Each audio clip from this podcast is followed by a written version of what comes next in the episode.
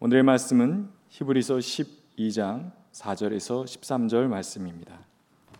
여러분은 죄와 맞서서 싸우지만 아직 피를 흘리기까지 대항한 일은 없습니다. 또 여러분은 하나님께서 여러분을 향하여 자녀에게 말하듯이 하신 이 권면을 잊었습니다. 내 아들아, 주님의 징계를 가볍게 여기지 말고 그에게 꾸지람을 들을 때 낙심하지 말아라. 주님께서는 사랑하시는 사람을 징계하시고 받아들이시는 아들마다 책찍질하신다. 징계를 받을 때 참아내십시오. 하나님께서는 자녀에게 대하시듯이 여러분에게 대하십니다. 아버지가 징계하지 않는 자녀가 어디에 있겠습니까? 모든 자녀가 받은 징계를 여러분이 받지 않는다고 하면 여러분은 사생아이지 참 자녀가 아닙니다. 우리가 육신의 아버지도 훈육자로 모시고 공경하거든 하물며 영들의 아버지께 복종하고 살아야 한다는 것은 더욱더 당연한 일이 아니겠습니까? 육신의 아버지는 잠시 동안 자기들의 생각대로 우리를 징계하였지만 하나님께서는 우리를 자기의 거룩하심에 참여하게 하시려고 우리에게 유익이 되도록 징계하십니다. 무릇 징계는 어떤 것이든지 그 당시에는 즐거움이 아니나 괴로움으로 여겨지지만 나중에는 이것으로 훈련받은 사람들에게 정의의 평화로운 열매를 맺게 합니다. 그러므로 여러분은 나른한 손과 힘 빠진 무릎을 일으켜 세우고 똑바로 걸으십시오. 그래서 절름거리는 다리로 하여금 삐지 않게 하고 오히려 낫게 하십시오. 이는 하나님의 말씀입니다. 참 좋으신 우리 주님의 은총과 평강이 교우 여러분 모두와 함께 하시길 빕니다. 조금 전 여러분이 들으신 그 찬양은 꼭 1년 전 우리 청파 찬양대가 하나님 앞에 바쳤던 찬양입니다. 교회당 가득 교인들이 가득 채우고 찬양대도 마음을 다하여 찬양을 했던 그날이 아득한 옛적 일처럼 생각됩니다. 그러나 그런 날이 회복되리라고 우리는 마음속에 소망을 품고 있습니다. 태풍 마이삭이 지나가고 그리고 새로운 태풍인 하이선이 다가오고 있다고 합니다. 다행히도 하이선은 우리 한반도로 바로 상륙하지 않고 동해안 쪽을 스쳐 지나간다고 하니 불행 중 그나마 다행이라고 말할 수 있겠습니다. 첩첩 산중이라고 하는 말이 점점 실감이 나는 나날을 우리가 살고 있습니다. 숨 돌릴 틈도 없이 닥쳐오고 있는 재난 앞에서 우리는 비틀 걸음으로 하루하루를 견디며 살고 있습니다. 도시에 살고 있는 우리들은 그런 대로 지낼만 하지만 사실 땅을 터전으로 살고 있는 이들에게는 매우 힘겨운 그런 시간이 지나가고 있습니다.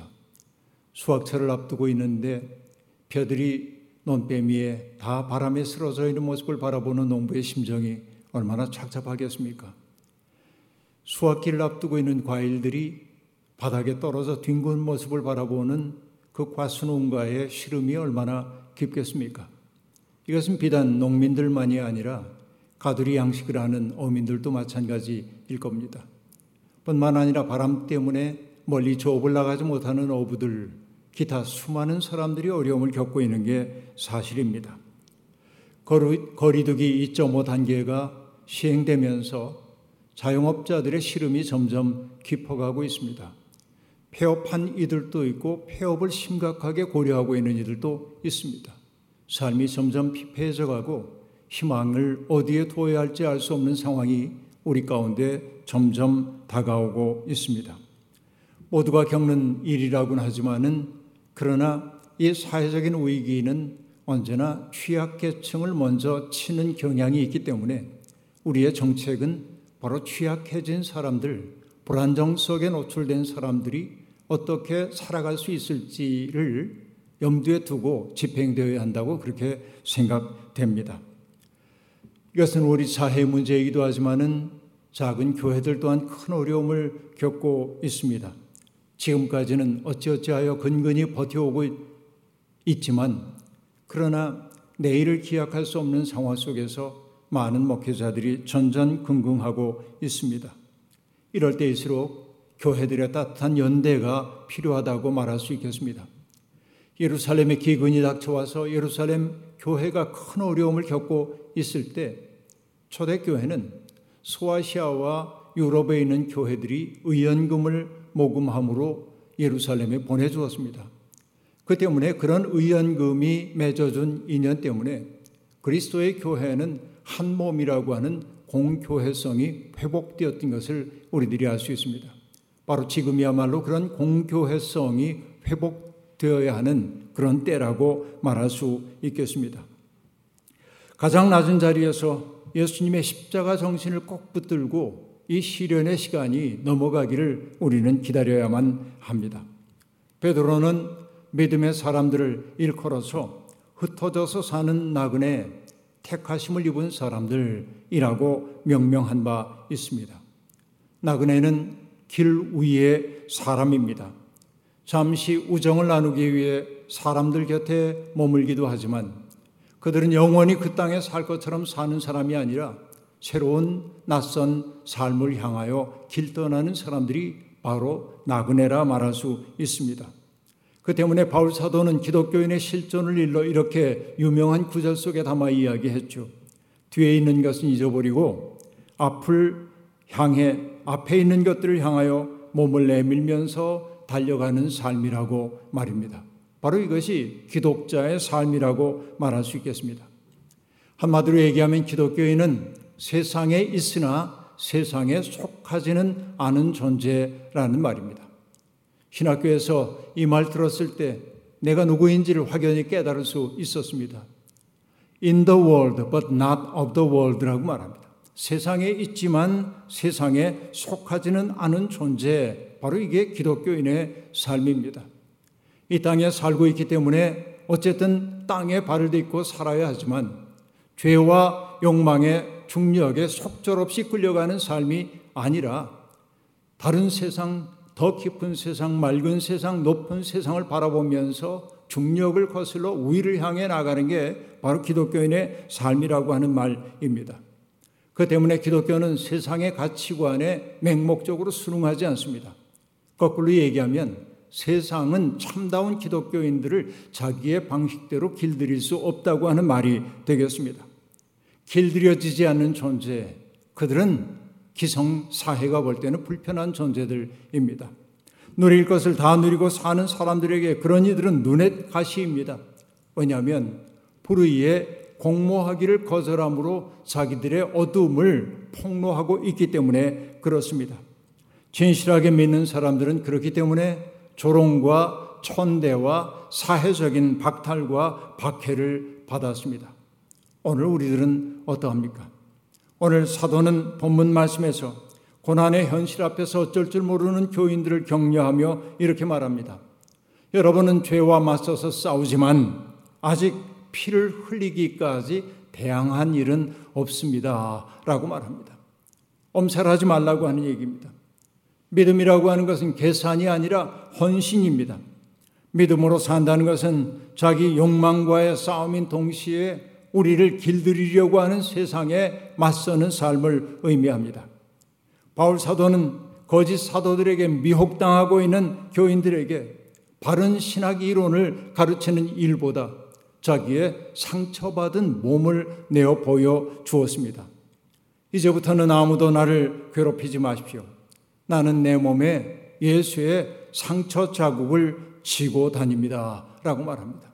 이보다 더 강렬한 그 표현이 어디에 있겠습니까? 증언이 어디에 있겠습니까? 그리스도를 위하여 온몸에 상처를 입은 사람, 바로 그것이 바울 사도입니다. 그의 말이 아니라 그의 몸이 그가 진실된 그리스도의 종임을 입증한다는 말입니다.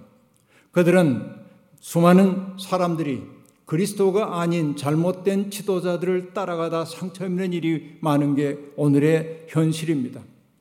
그들은 박해받고 있다는 이미지를 강화함으로 자기들의 반사회적인 행태를 종교적으로 치장하기도 합니다. 이것이 오늘 우리의 전도된 현실이라고 말할 수 있습니다. 그러나 우리가 명백히 얘기해야 합니다. 누군가를 위험 속으로 몰아넣는 일은 그 명분이 어떠하든지 악에 속한다고 말입니다. 오늘날 성도들의 분별력이 필요한 것은 바로 그 때문입니다. 그리스도를 따라 산다고는 하지만 우리도 모르는 사이에 아차하는 순간에 죄의 인력에 이끌리기도 하는 게 우리네 존재입니다. 자각하지 못하는 사이에 세상의 지배를 받아들이고 살기도 한단 말입니다. 나그네 된 백성으로 살기보다는 정착민으로 살기를 우리는 구합니다. 왜 그럴까요? 일상의 무게에 짓눌리기 때문일 겁니다. 혹은 세상의 달콤한 것들에 마음이 팔려 우리 영혼이 깊은 잠에 빠져들었기 때문일 겁니다. 가야 할 길을 잊고 정착민이 되어 사는 것을 일러 타락이라고 말합니다. 그때 우리가 그렇게 타락한 삶을 살 때 하나님은 우리를 징계하십니다. 징계란 사전적인 의미는 허물을 뉘우치도록 조의를 주고 나무람 혹은 부정이나 부당한 행위를 되풀이하지 못하도록 제재를 가함이지만 징계하면 우리에게 즉각적으로 떠오르는 이미지들이 있습니다. 감봉, 견책, 면직, 파면 등 이런 것들이 징계입니다. 징계라고 하는 단어를 듣는 순간 우리는 자기도 모르는 사이에 움찔하게 됩니다. 징계는 유쾌한 것이 아니기 때문에 그렇습니다. 하나님께서 사랑하시는 자를 징계하신다고 말할 때도 이성으로는 그 말을 우리가 받아들일 수 있지만 그러나 몸으로는 그 말에 거역하고 싶은 게 우리의 심정인 것 사실입니다. 하지만 헬라어로 징계를 뜻하는 파라클레시스라고 하는 말은 누군가를 처벌한다는 의미보다는 가까이 부름, 간청, 훈계라고 하는 기본적 뜻을 가지고 있습니다. 하나님이 우리를 징계하신다는 말은 우리를 가까이에 부르셔서 그에게 알아듣기 쉽게 훈계를 하신다는 말이라고 볼 수 있겠습니다. 파라클레시스라고 하는 이 단어와 아주 유사한 단어가 있죠.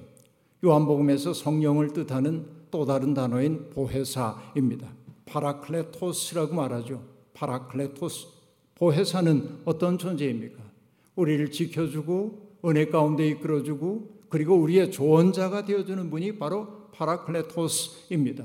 그러니까 하나님이 우리를 징계하신다고 하는 것은 우리를 당신 가까이에 부르셔서 때때로 꾸지람도 하시지만은 알아듣기 쉽게 우리에게 새로운 삶을 지시한다는 이야기입니다. 그러니까 이것은 부정적인 처벌을 위한 질책을 뜻하는 게 아니라 우리의 새로운 삶을 위한 긍정적 질책이라고 말할 수 있겠습니다. 하나님은 또한 사랑하는 사람들을 꾸짖습니다. 여기에 꾸지람이라고 하는 말은 바이다야라는 말인데 아이를 훈육하여 잘못을 바로잡을 때 사용하는 말입니다. 그러니까 아이들 하고 싶은 대로 버려두는 게 부모의 사랑이 아니죠. 아이들이 그릇된 열정을 보일 때 그것을 제어할 수 있도록 하는 것이 부모의 역할입니다. 바로 그것이 꾸지람이라고 얘기할 수 있겠습니다. 꾸지람은 한 사람이 이기적으로 처신하지 않고 다른 사람들과 더불어 사는 시민이 되도록 하기 위한 교육이라고 얘기할 수 있겠습니다. 칭찬은 고래도 춤추게 한다는 말도 있습니다만 그래서 격려하고 북돋는 일이 매우 중요한 것은 사실입니다만 그러나 하지 말아야 할 일과 해야 할 일을 분별하도록 돕는 것이 부모의 책임, 교사된 책임이라고 말할 수 있겠습니다. 바로 하나님도 그렇게 우리를 꾸짖으십니다. 유대인들은 어릴 때부터 할라카와 아가다를 통해 해야 할 일과 하지 말아야 할 일을 배웠습니다. 할라카는 유대인들의 삶을 지배하는 법, 규례 혹은 규범을 뜻하는 말입니다. 아가다라고 하는 것은 이야기 형태로 주어져 있는 교훈을 뜻합니다. 민담 같은 것도 여기에 속합니다. 때로는 엄격한 법을 통해서, 때로는 이야기를 통해서 하나님의 백성으로 산다는 것이 무엇인지, 그들이 해야 할 일은 무엇이고 하지 말아야 할 일은 무엇인지를 그들은 끊임없이 배우는 겁니다. 그것이 몸속에서 체질화될 때까지 배우는 것입니다. 하나님은 그렇게 우리를 징계하시고 때때로 꾸지람하시고 때때로 채찍질 하십니다. 우리를 사랑하시기 때문이죠. 하나님의 징계의 방식은 다양합니다. 하나님의 선포되는 말씀을 통해 우리를 징계하시기도 하고 때때로 벗들과의 대화를 통해 우리를 꾸짖기도 하시고 또 실패의 경험을 통해서 질병의 고통을 통해서 재난을 통해서 혹은 관계의 어려움을 통해서 하나님은 우리를 꾸짖으십니다. 비본래적인 것들을 떨쳐버리고 본래적인 것을 붙들도록 하기 위해 하나님은 우리를 징계하고 꾸짖는다 하는 말씀입니다. 오해하지 마십시오. 하나님께서 우리를 징계하기 위해 그런 불행을 일으킨다는 말이 아니라 그런 불행을 통하여 눈이 열린 사람이 되도록 하나님은 우리를 격려하신다는 말입니다. 재난이나 고통이 우리의 굳어진 마음의 지각을 깨뜨려 하나님과의 만남을 가능하게 한다는 말입니다. 하나님이 말씀하시는 방법은 참 다양합니다. 여러분 모압 왕이 발람이라고 하는 사람을 불러가지고 출애굽 공동체를 저주해 달라고 부탁했을 때 그 부탁을 받고 발람이 나귀를 타고 저주하기 위해 가고 있을 때 하나님은 나귀의 입을 열어 발람을 꾸짖었던 것을 우리들이 기억하고 있습니다. 예수님께서 예루살렘으로 입성하실 때 제자들의 온 무리가 기뻐하며 주님을 찬미하는 것을 보고 바리새파 사람들이 당신들의 제자들이 왜 저렇게 노래하게 버려두냐고 얘기할 때 저들이 잠잠하면 돌들이 소리를 지를 것이라고 주님 말씀하지 않습니까? 나귀도 말을 할 수 있고 돌들도 말할 수 있는 겁니다. 하나님의 방식은 다양합니다. 문제는 그런 우리에게 들을 귀가 있느냐 여부입니다. 이제 우리는 새로운 질문 앞에 섰습니다. 하나님이 우리를 징계하시는 까닭이 무엇일까요? 하나님이 징계하신 까닭. 그것은 오늘 본문에 의하면 하나입니다. 하나님의 거룩하심에 동참하도록 하기 위한 것입니다. 징계는 때때로 쓰라리게 느껴지지만 그 징계가 없다면 하나님의 거룩하심에 동참하기 어렵기 때문입니다. 징계 혹은 꾸지람은 우리의 몸과 마음 속에 배어든 그 죄의 습기들, 더러운 것들, 부적절한 것들을 털어내기 위해 주어지는 사랑입니다. 사람들은 조금 겸손해지기 위해 많은 시련을 겪어야 한다고 말들을 합니다. 이것은 어떤 의미에서 참입니다. 정화의 불이라는 말도 그러합니다. 불 속에 들어가야 불순물들이 걸러지는 법입니다. 불과 물 사이를 몇 번씩 통과해야 조금씩 깨끗해지는 게 우리의 마음입니다.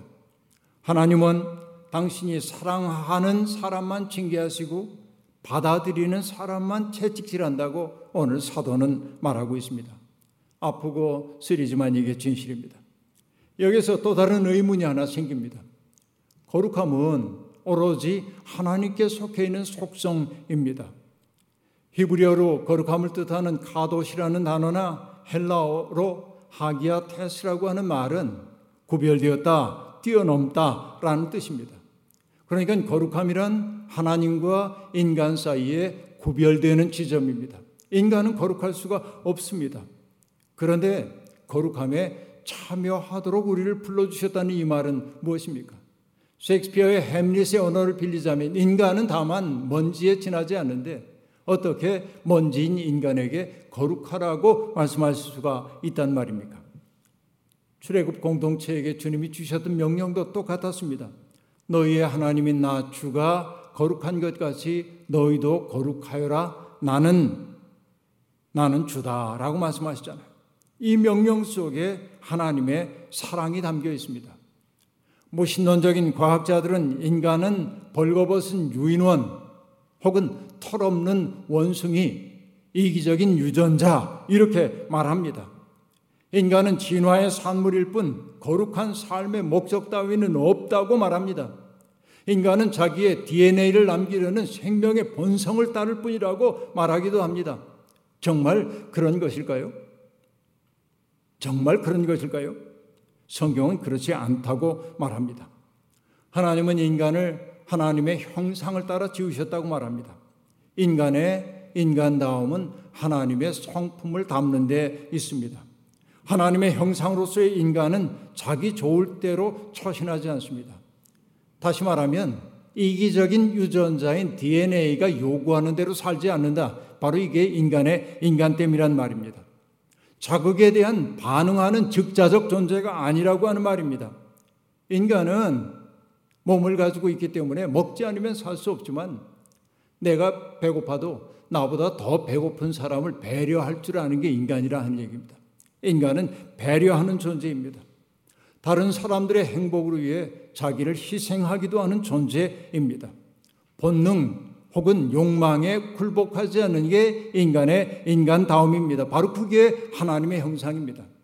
허무와 패배가 예견된다 해도 부조리에 항거하고 누군가의 이웃이 되려 할 때 사람은 하나님을 가리켜 보이는 존재, 거룩함에 동참한 사람이 되는 겁니다.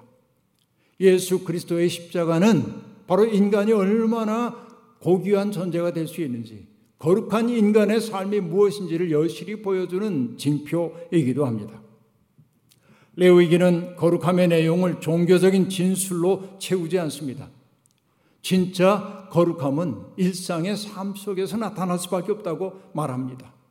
추수할 때 가난한 사람들을 생각해서 밭에 한 모퉁이를 남겨두는 것, 이웃을 속이지 않는 것, 품꾼들의 삭슬 떼어먹지 않는 것, 듣지 못하는 사람을 저주하지 않는 것, 눈이 먼 사람 앞에 걸림돌을 놓지 않는 것, 재판할 때 제멋대로 판단하지 않는 것, 남의 생명을 위태롭게 하면서 이익을 얻으려고 하지 않는 것, 바로 이런 것이 거룩함이라고 이야기하고 있습니다. 말로는 청산유수, 종교적인 언어를 반복적으로 얘기하면서도 그의 삶이 이기적이고 자기만 아는 자기 지향적인 삶이라고 한다면 그는 길을 잘못 든 사람이라고 말할 수 있습니다. 이런 거룩한 삶을 한마디로 요약한 것이 레위기 19장 18절에 나오는 얘기입니다. 너는 너의 이웃을 내 몸처럼 사랑하여라 라는 말입니다. 거룩함에 참여한다고 하는 것은 바로 그런 삶을 능동적으로 선택한다는 것을 의미합니다.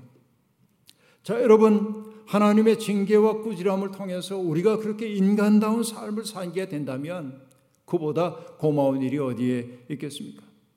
징계해 주시고 꾸짖어 주시는 하나님이 정말 고맙지요. 그런데 징계와 꾸지람을 통하여 훈련된 사람들이 맺는 인생의 열매가 있습니다. 정의의 평화로운 열매입니다. 자, 이 말이 애매합니다. 정의를 구현하며 함으로 얻는 평화의 열매를 말하는 것인지 평화를 지향함으로 얻는 정의의 열매인지 알기가 어렵습니다.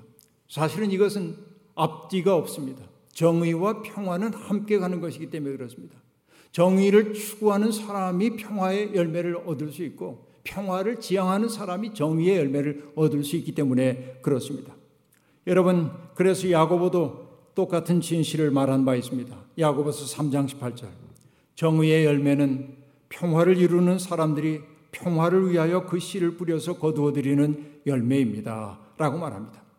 평화의 씨를 뿌려서 정의의 열매를 거두는 것이 바로 기독교인의 삶이라고 그렇게 말하고 있습니다. 하나님은 호세아를 통해서도 비슷한 말씀을 들려주십니다. 정의를 뿌리고 사랑의 열매를 거두어라. 지금은 너희가 주를 찾을 때이다. 묵은 땅을 갈아엎어라. 나 주가 너희에게 가서 정의를 비처럼 내려주겠다라고 약속했습니다. 여기서는 정의와 사랑의 열매가 연결되고 있습니다. 정의와 평화, 정의와 사랑. 이 둘은 때려야 뗄 수 없는 한 몸입니다. 우리의 지향은 분명합니다. 나그네 인생길 걷는 동안 이런 목표를 향해 나가야 합니다. 가끔 세찬 바람이 불어 우리의 삶을 뒤흔들어 놓을 때도 있고 폭우가 쏟아져 우리의 길을 막을 때도 있습니다. 실패의 쓰라림이 우리를 죄의 중력적으로 잡아당기기도 합니다.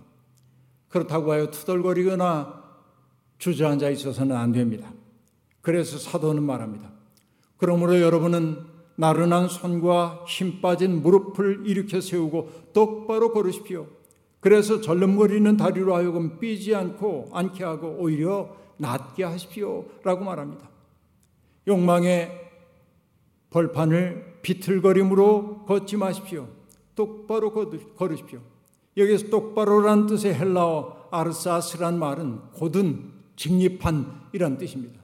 직립한 존재로 걸어가라고 하는 말입니다.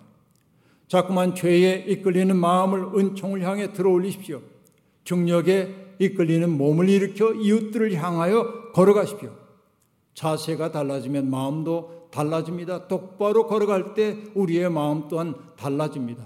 삶을 대하는 태도 또한 달라진다 하는 얘기입니다. 하나님의 뜻을 이루기 위해 위험을 무릅쓰려 할 때 우리 속에 비애는 줄어들고 불확실성도 가실 것입니다. 주님의 징계를 고마움으로 받아들이며 사십시오. 칭얼거리는 어린아이가 아니라 하나님의 일에 동참하는 사람의 당당함으로 현실의 무게를 견디십시오.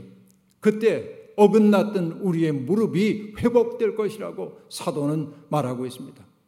우리의 삶이 비틀거리고 우리의 무릎이 나른해진 까닭은 똑바로 일어서서 걷지 않기 때문입니다. 사랑과 평화를 지향하지 않기 때문에 그렇습니다. 지향이 바르면 우리는 회복될 것입니다. 우리가 주님을 신뢰하듯이 주님도 우리를 신뢰하고 계십니다. 바로 이것을 믿고 살아야 합니다. 오늘부터 창조 절기가 시작되고 있습니다. 우리의 삶이 이 무너진 세상을 일으켜 세우시려는 하나님의 창조 역사에 동참하는 나날이 되기를 바랍니다. 한 주간도 주님과 동행하는 기쁨 누리시길 바라고 여러분에게서 흘러나오는 생명과 평화의 범소식들이 긴 어둠과 그리고 겨울 같은 추위 속에 살고 있는 사람들에게 따뜻함과 온기를 가져가는 삶이 되기를 주의 이름으로 축원합니다. 아멘. 거듭의 기도 드리겠습니다. 하나님, 이 땅에서 나그네로 산다고 하는 것은 참 고단한 일입니다. 무엇을 먹을까 마실까 입을까 염려하지 말라 말씀하셨지만 우리는 그 기본적인 것들이 보장되지 않는 세상에 살기에 늘 염려하며 살 수밖에 없습니다. 때때로 우리가 바라는 것들이 이루어지지 않을 때 우리는 절박한 마음에 하나님 앞에 엎드려서 우리의 꿈을 이루어 달라고 기도합니다. 그러나 무정하게도 하나님은 때때로 우리의 기도를 듣지 않는 것처럼 느껴지고 하나님이 멀리 계신 것처럼 느껴질 때도 있습니다. 실패의 쓰라림이 우리의 마음을 사로잡을 때도 있습니다. 그러나 하나님, 그 듣지 않는 것 같은 기도, 그 기도야말로 우리를 바로 세울 때가 있음을 우리가 이제는 깨닫습니다. 주님은 때때로 징계를 통하여 꾸지람을 통하여서 우리의 삶 속에 붙어 있는 비본래적인 것들, 더러운 것들을 떨쳐내도록 도와주십니다. 주님, 우리가 우리를 사랑하는 것보다 하나님이 우리를 더 깊이 사랑하신다는 근원적 사실을 잊지 말게 도와주시고 하나님 안에 깊은 신뢰의 마음을 가지고 모든 것 맡기고 맑아진 존재 되어 살게 도와주옵소서. 우리가 살아가는 삶의 몸짓을 통하여서 이 땅에 정의로운 평화가 평화스러운 정의의 열매가 맺혀지도록 우리와 동행해 주옵소서. 예수님의 이름으로 기도하옵나이다. 아멘.